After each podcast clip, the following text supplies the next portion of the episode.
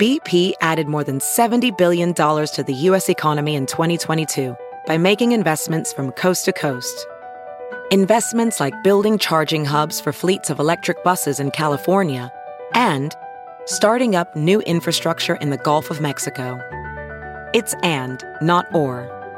See what doing both means for energy nationwide at bp.com slash investing in America. This is Merriam-Webster's Word of the Day podcast for September 17th. Brought to you by the new Merriam-Webster's Advanced Learners English Dictionary, designed for students and teachers of English as a second language. Learn more at learnersdictionary.com. Today's word is gingerly, spelled G I N G E R L Y. Gingerly is an adjective that means very cautious or careful. Here's the word used in a sentence from an article by Roger Angell in The New Yorker. He'd taken off his sling and stuffed it into his windbreaker pocket.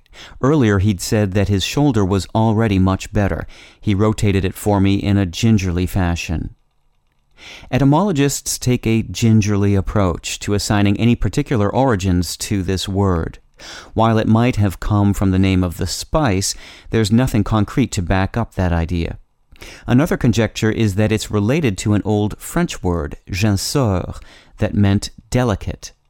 That's because in 16th century English, an earlier sense of gingerly often referred to dancing or walking with dainty steps.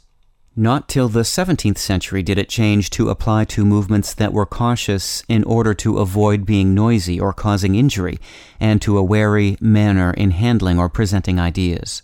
Not too surprisingly, given its ly ending, gingerly is also quite often correctly used as an adverb.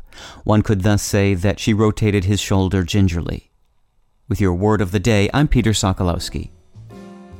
Visit the all new learnersdictionary.com, the ultimate online home for teachers and learners of English. A free online dictionary, audio pronunciations, custom study lists, and interactive exercises are available now at learnersdictionary.com.